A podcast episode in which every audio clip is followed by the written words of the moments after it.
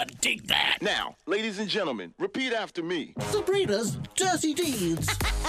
Yeah. G'day, Sab. Well, hello there, Jamie. How are you, my friend? Doing all right?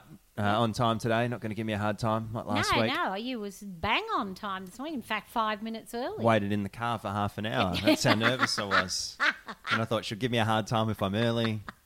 So I'll just No, wait no, there. no, it's precision timing. Yeah, yeah. No, it's all good, mate. I've, I've forgiven you. Thank you. Uh, good to be back. Good to see you, uh, along with our mates at Desatco Mulch. Uh, from your farm to you. Check them out, desatco.com. Got some feedback around our thong line. Yes, did they like it? Don't think so. Oh, Um, so, I think that's such a good tagline. yeah. Like thongs for your plants. Thongs for your plants. I think it's good. Yeah, I well- don't know why they didn't like it. Maybe, I don't know. Maybe, maybe I got the wrong memo. We'll push it. We'll bring it back to them for another week. We'll, Uh, we'll come up with something else. What have you been up to this week? You've been throwing some mulch and some stuff? Yeah, throwing a few thongs on my plants, Yep. and um, I've had uh, my daughter's got a puppy. Really? Yeah, so I've had that hit here a fair bit. Are you, have you been doing the um, Puppy sitting. Puppy sitting. Yes, she's very cute, very good. But it made me realise just how much work puppies are. Oh, they're a lot of work. Yeah, Yeah. loves. She already loves digging in the garden. I Really? don't, don't know if that's going to end well. What's her name? She, she might not make it to. Alice. They wanted to call. They wanted. What do they want to call her? Um, well, we've got a Tilly and we've got a Millie, and I think they wanted to call it something else ending in an illy. Right. And I said you Billy. can't. Oh, no. No, because she's a girl. Oh, Billy's a have girl's, name. Billy. Yeah. I think it's a better girl's name than a boy's name. No? Yeah, actually, I agree. Anyway, I said Jamie's you're a not girl's having name. another illy. No more illies, so they've called her Alice. Alice. Yeah. I like dogs with human names. yeah, me too. Like Hank. I've got a spider called Brian. Oh, is he still there? Well, actually, I thought he was dead because he's so slack, but he's still in there. So this is the spider that you feed that lives in your bedroom. Yeah, that you, I you, catch flies. You catch for. him flies. Yeah, Yeah. yeah. Because he's he's dumb. He's a Brian's lazy. bit- he's stupid. You've created this mess. I, well, I don't know why he'd build a web where there's no passing traffic. He's you not know. clever and he's No. lazy and he knows you'll do it for him. But he's only got. They only live for a year. He's about a year old, so he hasn't got long. So Enjoy mind his last him the odd days. If anyone else feeds a spider Mm. at their house, let us know because I reckon you'd be about the only one. No, Yeah, I love spiders. you do. Actually, there was a big, there was a big web hanging down above the foot of my bed, the head of my bed, and I never noticed it because I don't actually do any housework. And uh, my older daughter said, "I don't know. That's kind of, you know, about thirty centimeters away from your mouth. That draping spider web. You might want to get rid of it." You know those statistics that you don't know where they come from, but everyone Yeah. believes them to be true. There's Yeah. one about how many spiders you eat in your sleep Uh, I actually did. in your I lifetime. I swallowed a spider that was on the edge of a glass of water in the middle of the night. And the reason I know it was a spider, because I felt this thing in my mouth and it went poof, like that. Oh wow. Um, and it was just a very small spider. I think it was more shocked than I was. Yeah. One of its legs were a bit bent. Anyway, I took it outside because I don't like, it's not good to eat them. No, but they reckon you eat a dozen spiders or something like that in your lifetime. Really? Just from sleeping with your mouth open, crawls in. it's true. It's one of those stupid statistics that's all over the internet. You know. That is hilarious. Don't know how they figured it out. Did that they? Would, that would so creep people out. Was it this? What was the study? It was a camera in someone's room for their lifetime, trained on their mouth, and the guy just watching to make sure a spider didn't go in. Oh, dear God. Really awkward. That's as bad as the person that did their PhD paper on looking at the amount of STIs in ladybirds. Oh, really? Imagine doing that research. How, how, are ladybirds promiscuous? Very. Really? They get around. Yep, they certainly. No protection. Nah, none. They're at it. They eat. They eat aphids while having on the job. Yeah. They, yeah, they just they're a bit, they're a bit, bit like that. The old lady, but certainly not a lady. Let me tell you. Wow, there you go. Yeah, Them and so they- koalas yeah, with the with the chlamydia. that's right. Yeah. It's amazing what's out there in the insect. They got other problems at the moment, the poor koalas. I but know, anyway, um, did you see that bloke in America and um, to raise money? That panting you can hear in the background It's is not. It's not me. It's not Sab thinking about promiscuous ladybugs. it's your dog Tilly. Um, that bloke in the US, he was an entrepreneur, and he said, "Oh, you know, let's let's raise more money for Australia. I think we should go and gather, you know, all the the killed koalas, Yes. and take their fur and make them into luxurious products and sell them, and then the proceeds would go to the bushfire effort. So that didn't go down too well. Could you imagine someone actually wearing koala fur? What do you got there? I- this is authentic Australian koala bear from the bushfire. Yeah. Here you can smell the smoke. It's a tax deduction because all the money gets back. This is getting a bit dark, isn't it? That is so wrong on so many levels. But Yeah. speaking of critters and things that creep, fall in your mouth. Wow, what an introduction. Don't know if she's going to be too happy about that, Sabrina. Probably not the segue she was looking for. We got a very special guest today. Very Yeah. special. Be- and she's definitely not into wearing koala. Never has. Um, Tracy Lansdell is with us, and Tracy has dedicated many years of her life to actually building up habitat gardens, in particular to attract native bees. Not so much the European bee, but the native bee. Welcome, Tracy. Thank you. Thank Do you reckon me. you've eaten many spiders in your life? Or? I don't know. I don't know.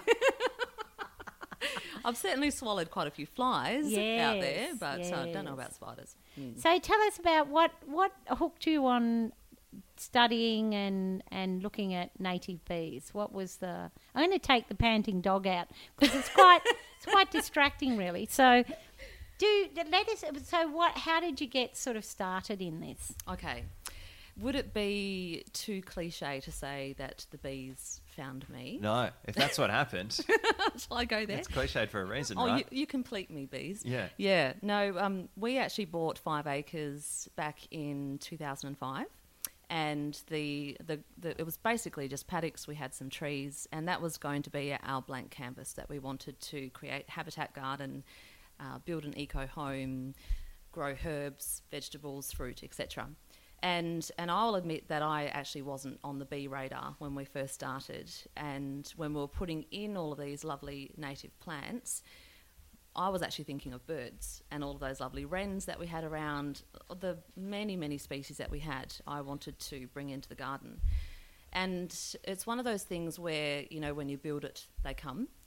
Uh, I started observing who was coming into the garden, and obviously the birds were coming in. And as I learnt more about what birds they were and what their diet was, realizing that it wasn't just the nectar, obviously, that they were eating, these were actually insect eating birds.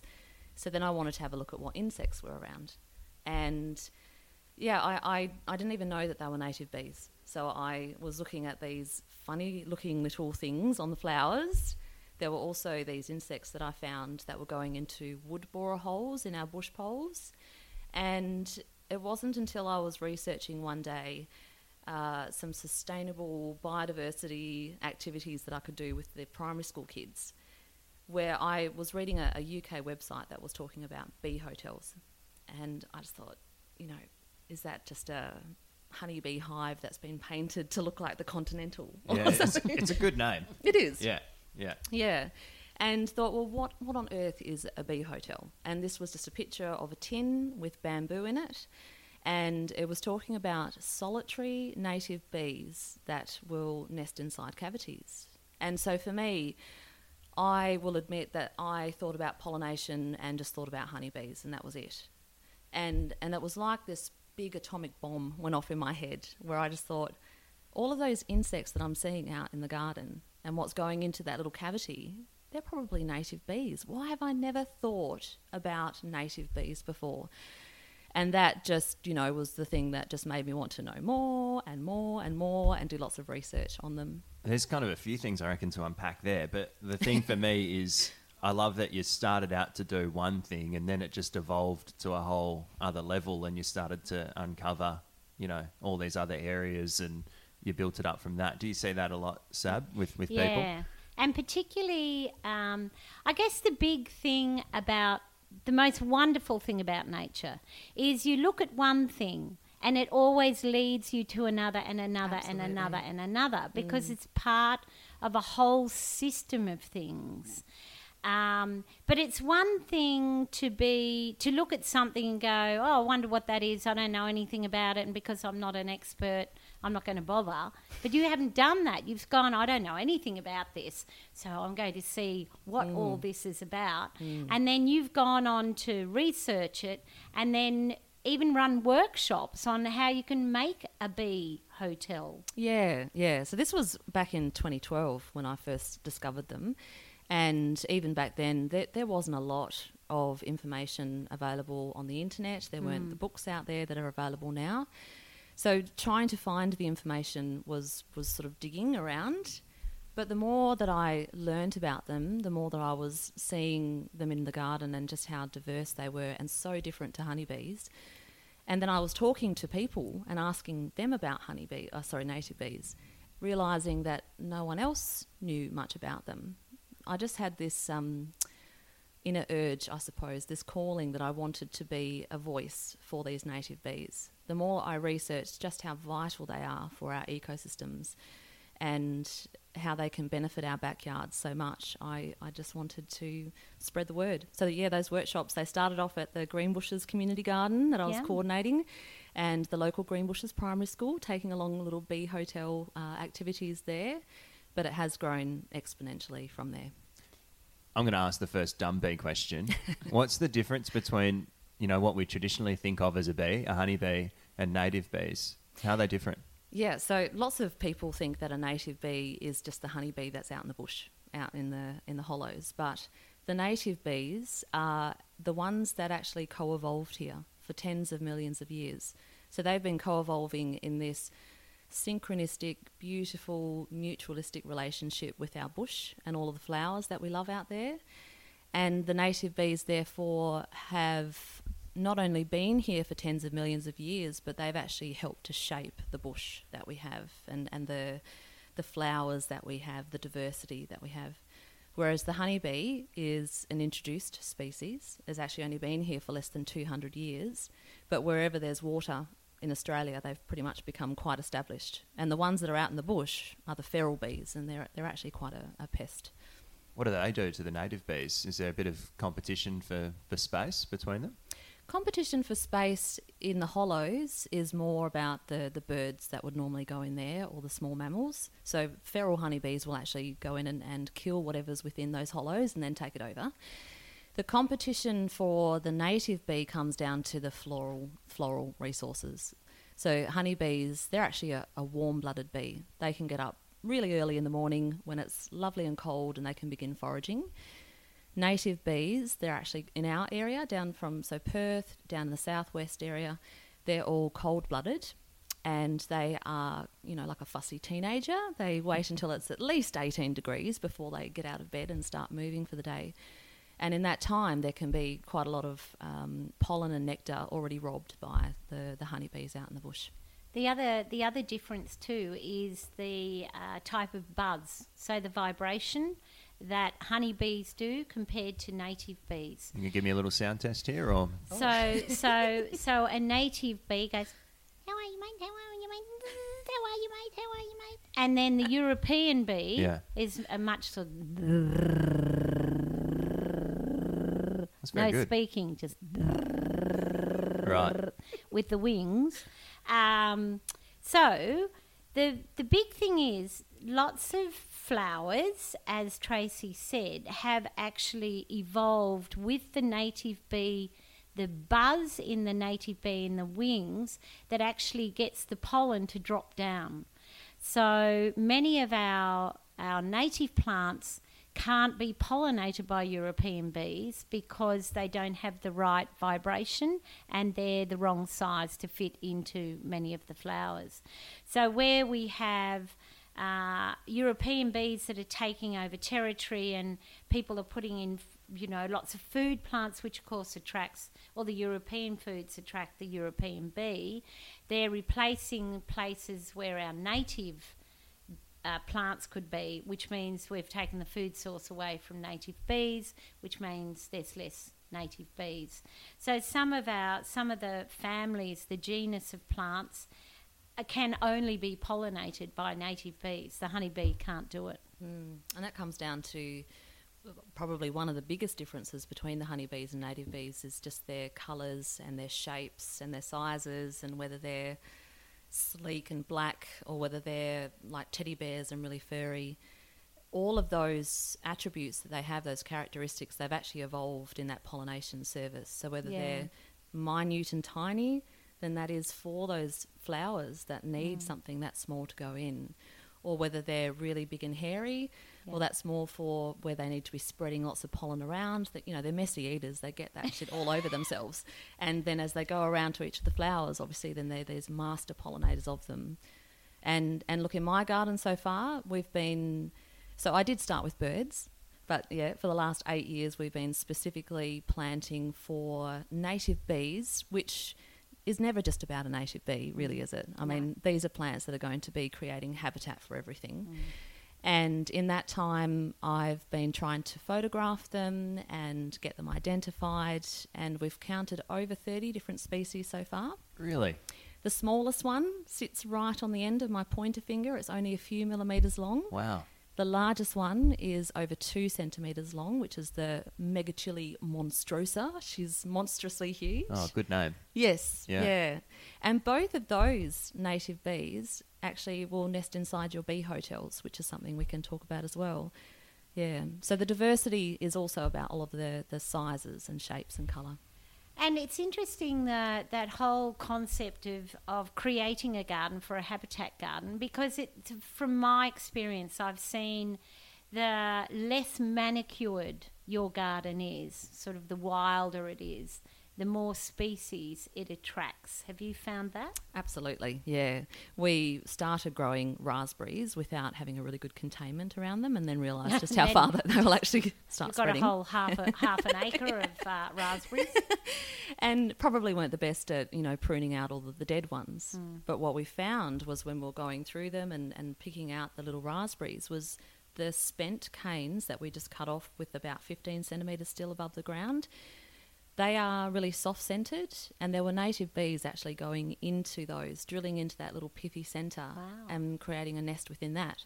So that neat gardening, if we had, you know, made sure that we'd kept it mm. all as the book tells us how to do raspberries, Yep. we wouldn't have been supporting that, that little bee with a home. So how hard is it to make a bee hotel?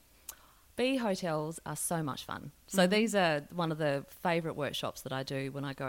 Eh, and and look, it's fun whether you're five at a school or whether you're 95 coming along to workshops. Everyone equally loves doing them. And bee hotels, look, I'll say first of all that that's actually only supporting the cavity nesting solitary bees. Mm. We actually have quite a lot of ground nesting solitary bees as well. So we can talk about that as well. So the cavity nesting ones are going to be the ones that come into bee hotels. And they are essentially a container that you fill with hollow things that basically become rooms for them. But it's not really that they go in there and sleep and say thanks very much, you know, bed and breakfast. There's actually artificial nesting material that you're putting in there. So the females are looking for a cavity to lay their eggs inside, and um, they will go out and forage in your garden, find the perfect size hole for them. Obviously, that tiny little millimetre one wants a mm. much smaller one to the two centimetre sized bee, and they will then go in and, and lay their eggs inside. And you can stand really close and watch them in that process, and they're not aggressive like a honeybee. Mm. And it's a wonderful thing to watch them do that. Well, they're stingless, aren't they? no, No? no. So the stingless native bees, Yeah. they're the tropical ones that occur from Geraldton across the top, Yep. down to about Sydney. Yep. They're just like a honeybee, where they have the queen and the Ah. workers and the drones. Right. So they actually do create a, a little bit of bush honey. They're stingless. Right. Everything that is down here, so f- from Geraldton south, you know, and across the top, the bottom of Australia, over Right. to the east coast as well, the females can sting Right. the males can't. But they're not aggressive. So if you're accidentally sit on them, or if you're at the bee hotel and you just want to poke and prod her, then she might sting you. Right, okay. And it's different. They don't actually lose their whole abdomen when they sting either. They can sting multiple times. Right. Oh, It's not as not as bad in Yeah. that anaphylactic uh, reaction as what honeybees can right. be. Mm.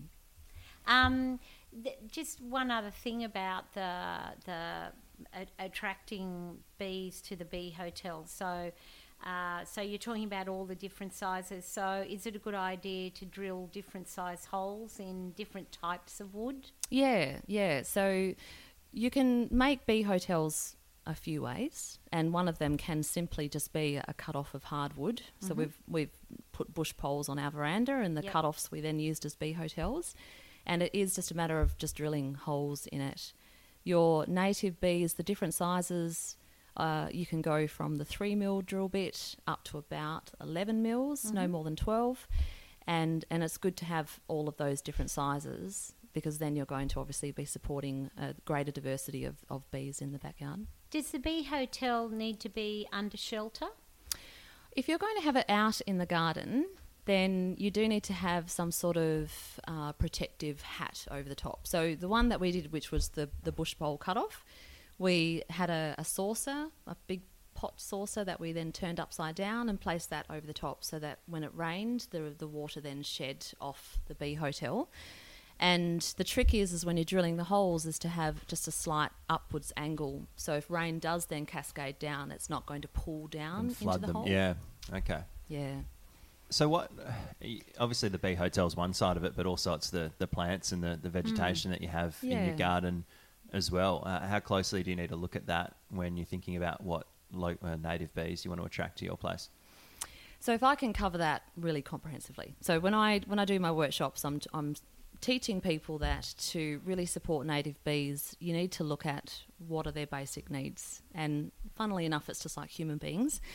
To survive, those survival things that they need is food and water and shelter. But I always go my, an extra step and say that, you know, they're the things that we need obviously to survive. But to really thrive in your garden, I think that they also need to be loved and respected. And I'll touch on that one first. So you can take that as really far fetched as I do. You read them stories, don't you? Tuck them into Yeah. bed at night. Little blankies and all that stuff. Yeah. So I've got little male bees that will sleep inside my calendula flowers. So when they're there, yeah, each evening I, I do go out and, and say goodnight to them. Cute. Don't quite read them a bedtime story.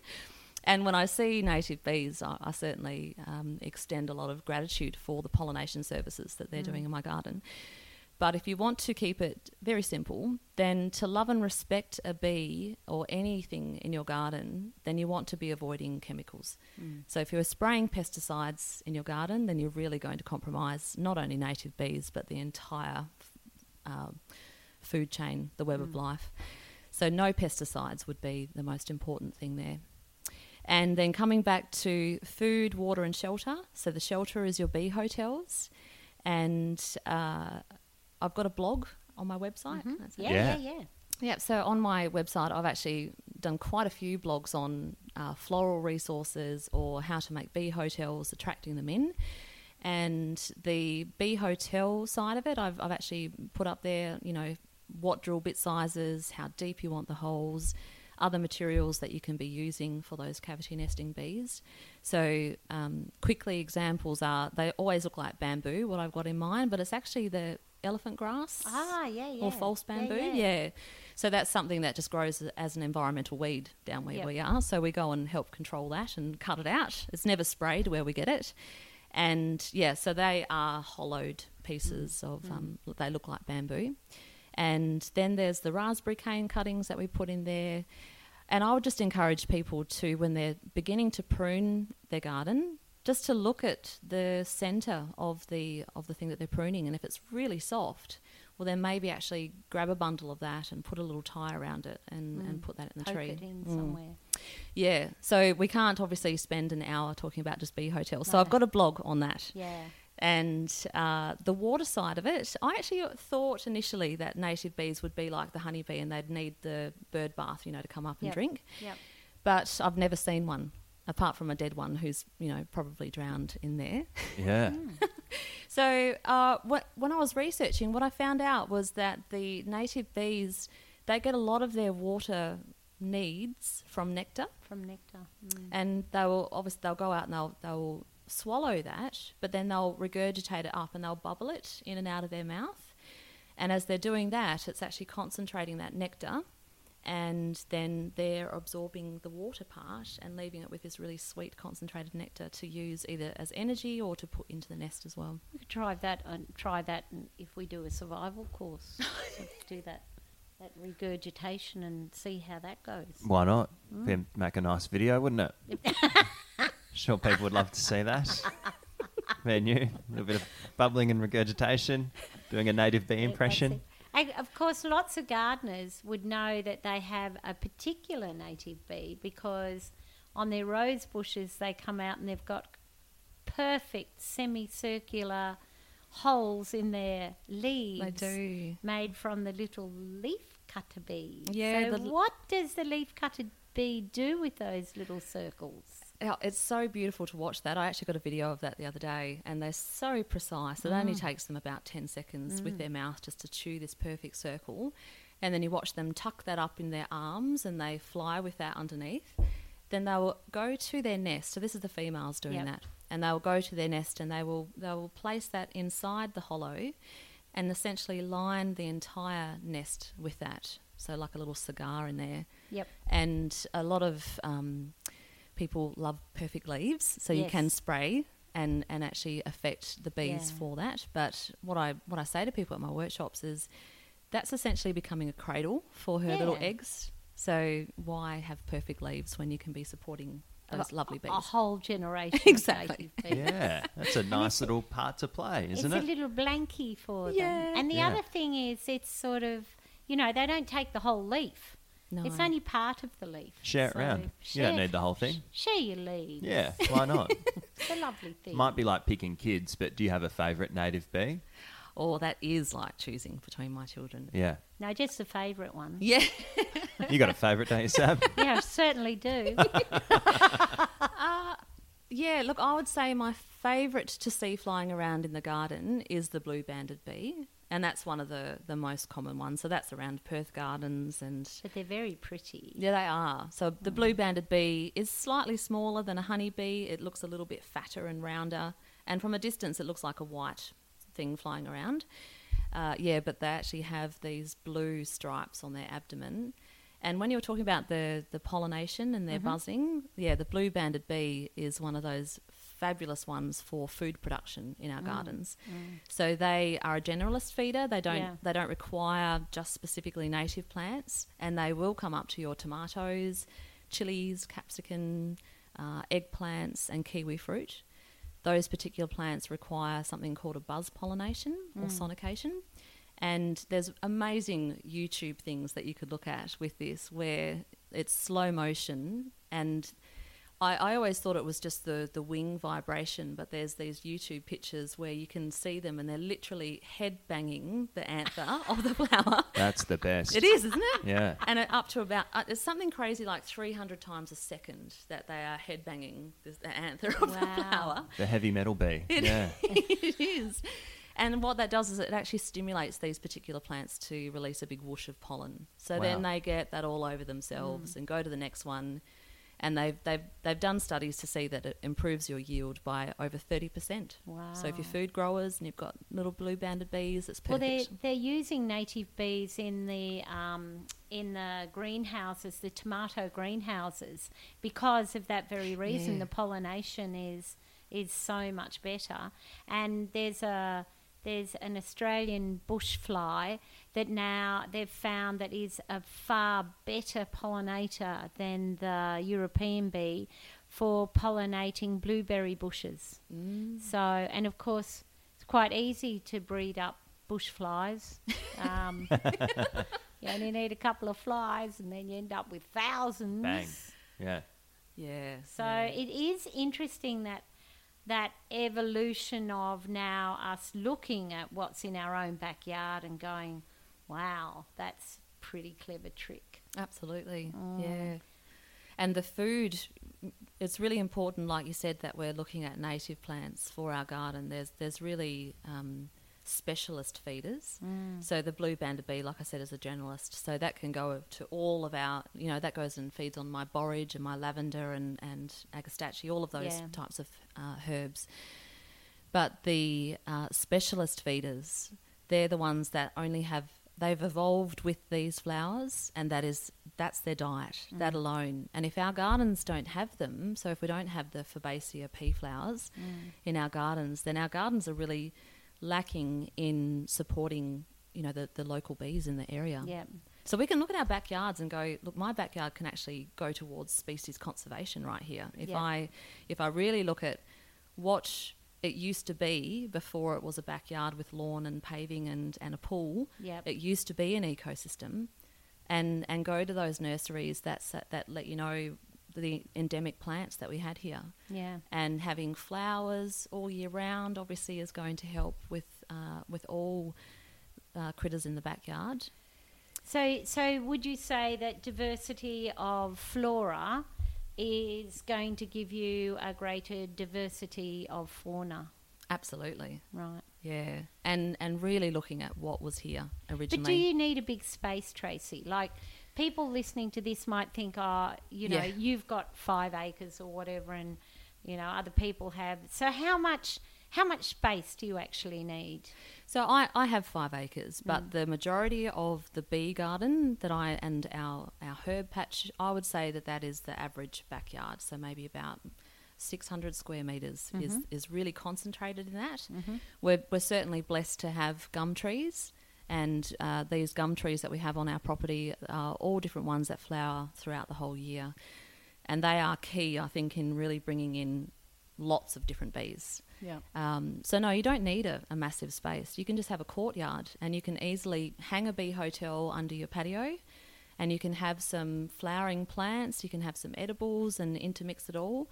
But definitely look at because our gardens are often really quite flowerless in summertime. Yeah. you know they're these hardy, dry, drought tolerant things.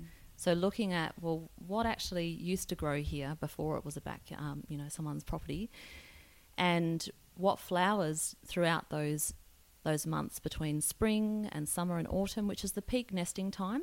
Right. Because our, our native bees down here are actually cold blooded. So we think about them like our reptiles. They're not actually going to be in our gardens in winter time. winter. They actually emerge in spring out of, out of their Right. nests. And their peak nesting time that I've seen in my garden is that January, February, December time. And so that's when we need to have a, a, a nice amount of flowers going on. Mm. And really, we can't do it by ourselves. And that's where if we talk to our neighbours and and individually but collectively have these wonderful habitat gardens going on, mm. that's when we can really have a, a, an impact on species conservation. Talk to your neighbours. Don't be crazy. Oh, Come on. no? Just got to look at them passive aggressively over the fence, right? Is that what everyone does? I'm joking. I love my neighbours.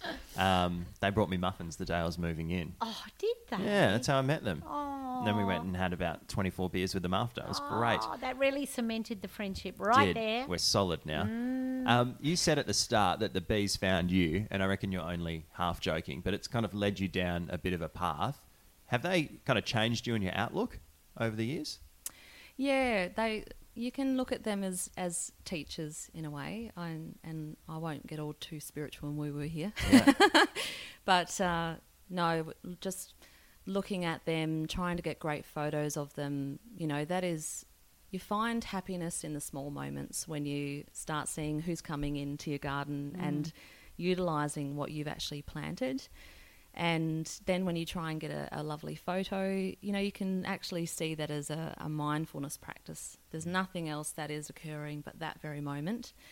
And I tell you what, you're pretty elated when you actually get a clear photo because for the one good photo that you've got, you've got 50 bee bums because they've dived into the flower. So before you get- hard to. Stay still. Someone sent me a photo once of uh, the leaf cutter bee mid-flight Wow. with the little piece of leaf that they were That's holding. cool. The most amazing shot I have ever seen. Yeah. I don't know how the hell they got it. No, no. A lot of my good photos are actually of the male bees when they're roosting. So at night time, they'll often roost in the calendula flowers or they'll hold onto a twig. Yeah. And after a certain um, temperature drop, because they're cold blooded, they're not going to be really active. Yeah. And that's when you can get up quite close and, and take those great macro photos of them. Sneak up on them. Sneak up on them.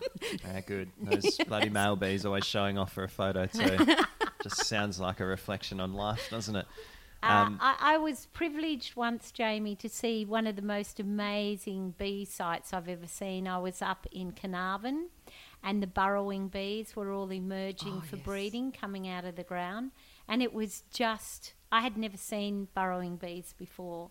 So the ground was just like this ripple, and then literally hundreds of big bees emerged up out of the ground That's cool. and the majority of them i think the male to females like 20 to 1 or something ridiculous so the males come up and they immediately go straight into battle to fight for the few females that are there but it was mm. the most incredible sight Yeah. and they're yeah. big bees aren't they They're like- actually some of Australia's biggest bees. Yeah. I think if not the, the biggest one in Australia. i think they are So they're about an inch long. but these battles were The they were like would have been amazing. gladiators Yeah.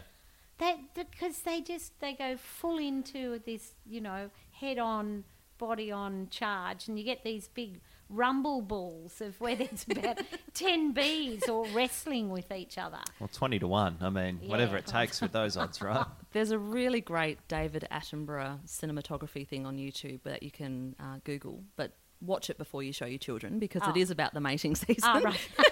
so, and it is showing the males emerging first of the Dawson burrowing bees and how they are then waiting for what they call the virgin females to emerge out the ground.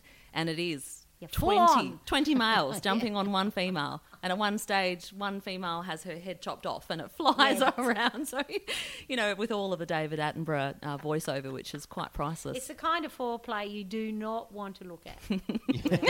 That's it. Um, yeah, there you go. Some homework. I'll just, I'll Google that, but not on the work computer. No. Yeah. But no, our bees are they, they are really amazing. And and one thing I haven't mentioned is the number that we have in Australia. So when I started researching it, I thought, well, how many species of bees are there in the world? And there's actually over twenty thousand different species of bees. And the honeybee, what we always think about, doesn't even make up one percent of that bee species. Yeah, right. So, and and what I thought was quite amazing, the, the most um, amazing part of all was that 98% of these 20,000 species don't live in a hive. They don't have the queen and the workers, and they don't create honey. 98% are the solitary. Solitary. And so they will either live in those bee hotel cavities or out in the bush, so it will be a, a wood borer hole, or they're ground nesting. And they're just purely pollinators. They're there to serve the ecosystem, essentially. When they're foraging, the, the pollination is just this side effect of their f- feeding. And I'm sure there's dozens of species we ha- still haven't discovered yet. Absolutely. Oh, yeah. So in Australia, you know, the, the numbers they say most of the time is 1,600, but it's mm. actually closer to 2,000 because mm. there's ones, there's samples that haven't been identified and given an official name. Right. But they're still discovering more. Mm. But at the same time, with the habitat degradation and habitat loss, we are definitely losing species that we probably don't even know about. And that's just, yeah, reiterating that importance of reserving all of these lovely bushland. Yeah, and doing our bit as well as you have. Um, Tracy, so good to speak to you. Uh, that was fascinating stuff. Oh, you know I can go on for about two hours. Yeah. But um, for people that are interested, what's your what's your have you got a Facebook page or a website or a blog have, page? Or Yep, yep. So Instagram is where I put a majority of the, the good bee photos up. And um, my business name is Green Tree Naturopathy. Yep. So I'm actually a naturopath, not just a, a bee person. And I'm on Facebook, Instagram, and my website is greentreenaturopathy.com.au. And if people go to the blog section, like I said, there's how to make the bee hotels, how to create a garden, and then what I thought would be really cool is to actually go around in the indigenous seasons and write down every single flowering plant, whether it's a ground cover, Yep. the tallest tree, edible, fruit tree. Uh, so I'm up to my fourth season so far in writing all of that. And and so then people can go, okay, well, I've got a tiny backyard. I can choose those and then Yep. choose those from that season and all of a sudden I've got a garden that's providing all year round. Love it. We'll chuck the links up Yep. uh, on the, the podcast too and on our social handles. Um, yeah, Tracy, great to see you. Oh, thank you so much for having me. That was fun. Love your work. I want to go do some bee work now. That's that's my homework for the Get next your week. little hotel going. Yep, yeah, we'll put one out the back.